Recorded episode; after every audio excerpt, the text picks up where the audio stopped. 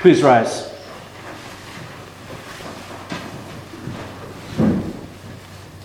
Now, to him who has loved us and has called us to be kings and priests with his own blood, to him be glory and dominion forever and ever. Amen. The word of God for our meditation this morning comes from Romans chapter 6, verses 1 through 11. What shall we say then? Are we to continue in sin that grace may abound? By no means. How can we who died to sin still live in it? Do you not know that all of us who have been baptized into Christ Jesus were baptized into his death? We were buried, therefore, with him by baptism into death, in order that just as Christ was raised from the dead by the glory of the Father, we too might walk in newness of life. For if we have been united with him in a death like his, we shall certainly be united with him in a resurrection like his. We know that our old self was crucified with him in order that the body of sin might be brought to nothing, so that we would no longer be enslaved to sin. For one who has died has been set free from sin. Now, if we have died with Christ, we believe that we will also live with him. We know that Christ, being raised from the dead, will never die again. Death no longer has dominion over him. For the death he died, he died to sin once for all. But the life he lives, he lives to God. So you also must consider yourselves dead to sin and alive to God in Christ Jesus. Thus far, God's holy word. You may be seated.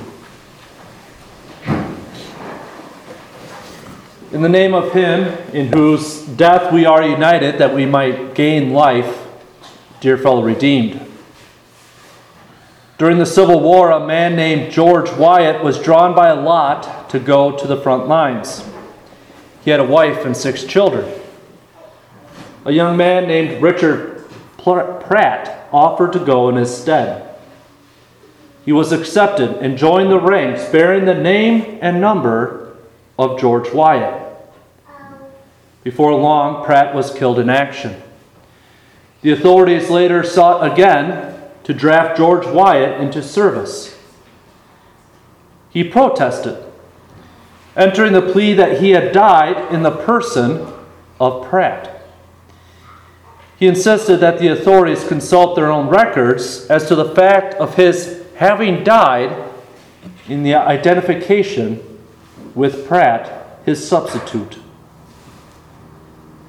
Wyatt was thereby exempted as beyond the claims of law in further service.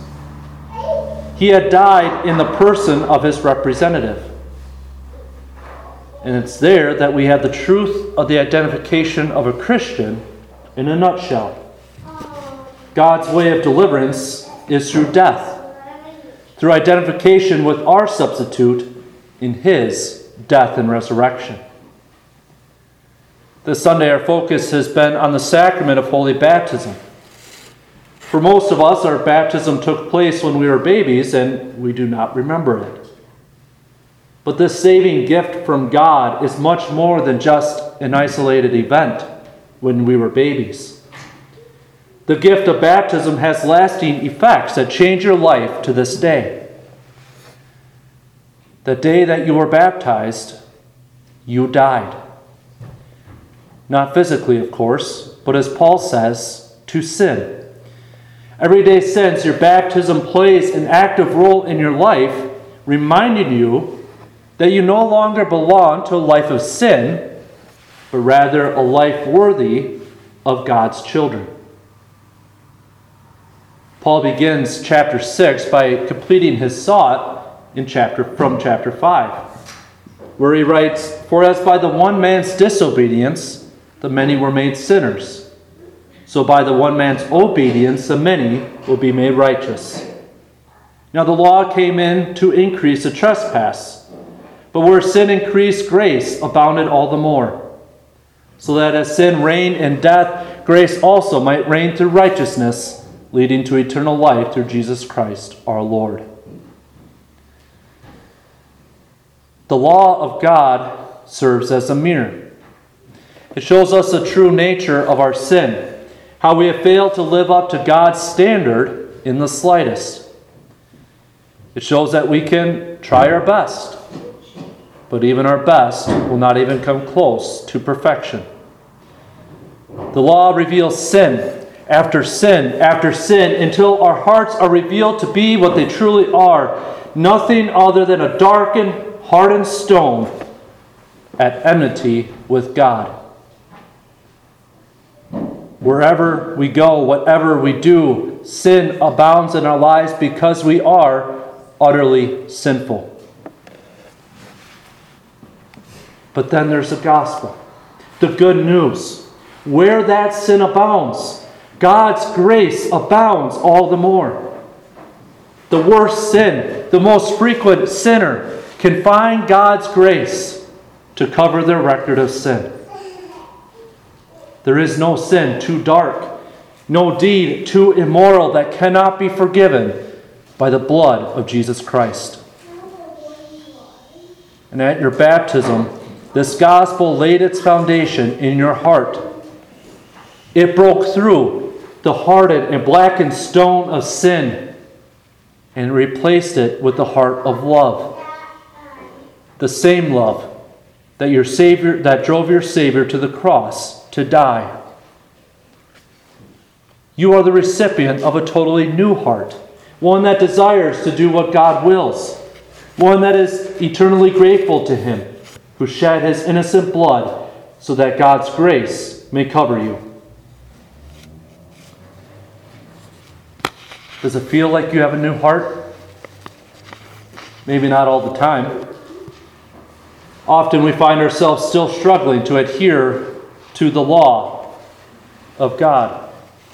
We neglect to do the things that God wants us to do. And we stumble into or full on dive into the sins that God does not want us to commit.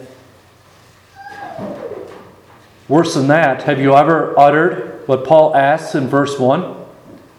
Are we to continue in sin that grace may abound? This certainly appears to be the modus operandi of many Christians today. In fact, it can happen to the most faithful, the sturdiest of people. What does it matter that I steal this piece of gum from my brother? I'll ask for forgiveness at church on Sunday. Who cares if I talk badly about my fellow Christians or my coworkers? Yeah, it's wrong to gossip, but I'm covered by God's grace anyway an easy and destructive mindset for any Christian to fall into. Paul is adamant against this behavior. By no means. How can we who died to sin still live in it? To treat sin like it's no big deal when you already have, because you already have God's grace, means to despise everything God did to give you that grace. Jesus died for my sin? Well, I might as well rack up as many as I can then. My baptism washed me clean and made me a child of God? Well, that's what's important in the end, so I might as well live like a child of the world in the meantime.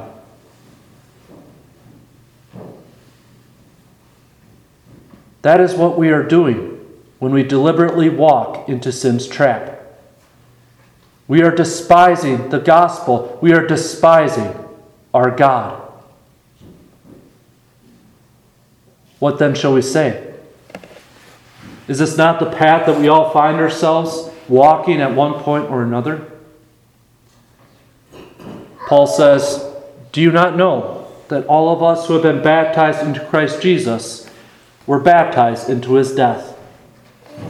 We were buried, therefore, with him by baptism into death in order that just as Christ was raised from the dead by the glory of the Father, we too might walk in newness of life.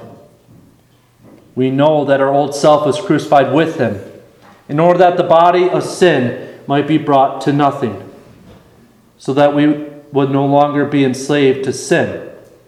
For one who has died has been set free from sin. Remember your baptism? You died that day. You died to sin. That is not to say that you will never sin again because you are baptized. but rather, because you have been baptized, you are set free from sin's dominion. God has given you the Holy Spirit to drown your sinful flesh, adhere to what God desires for you, and to live a life of thanksgiving to the God who saved you. How did you die to sin? Well, it's nothing of your own power. Rather, you have been united into death with your Savior. Here is a power behind your baptism. When Jesus died on the cross for the sins of the world, your baptism places you right there with Him on the cross. Your sins on His shoulders. You dying vicariously through him.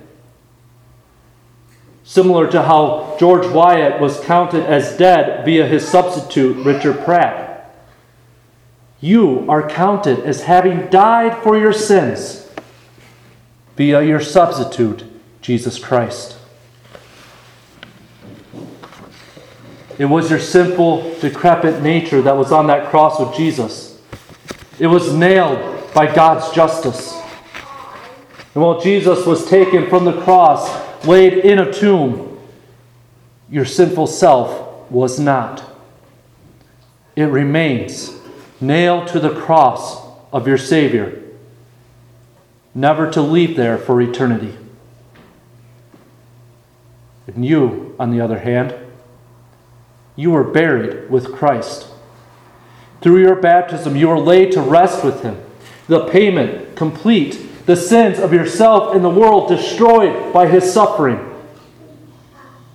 And as Christ was raised from the dead to the glory of the Father, even so, you, me, and all of God's hosts will see the dawning day of Christ's return and be resurrected to that blessed eternal life.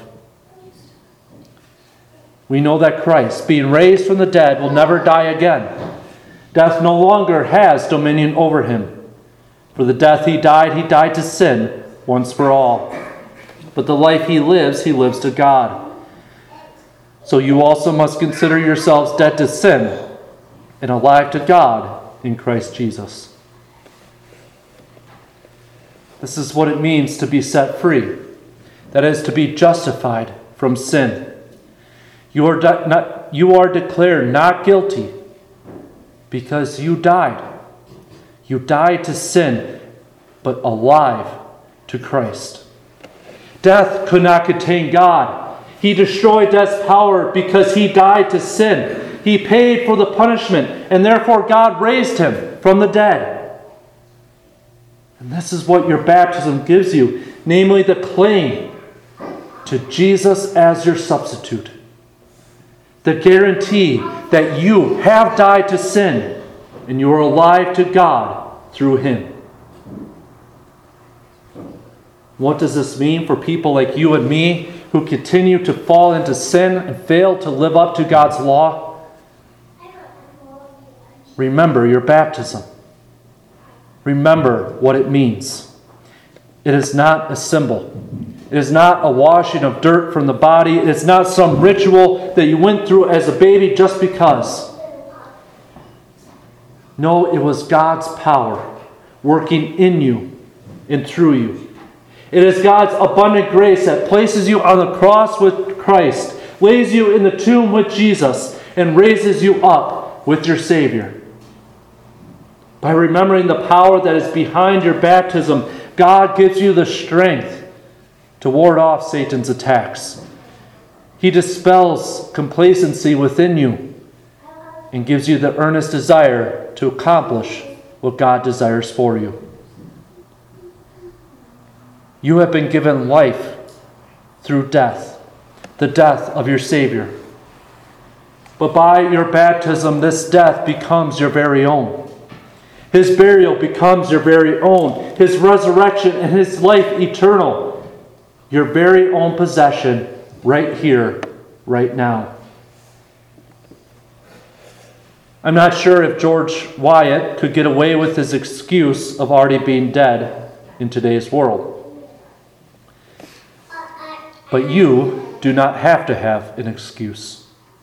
because you have died to sin, but are alive to God forever. Thanks be to our God for this wonderful gift of holy baptism. In Jesus' name, amen. Please rise. And the peace of God, which surpasses all understanding, will keep your hearts and minds through Christ Jesus. Amen. We continue with our next two verses of Hymn of Response.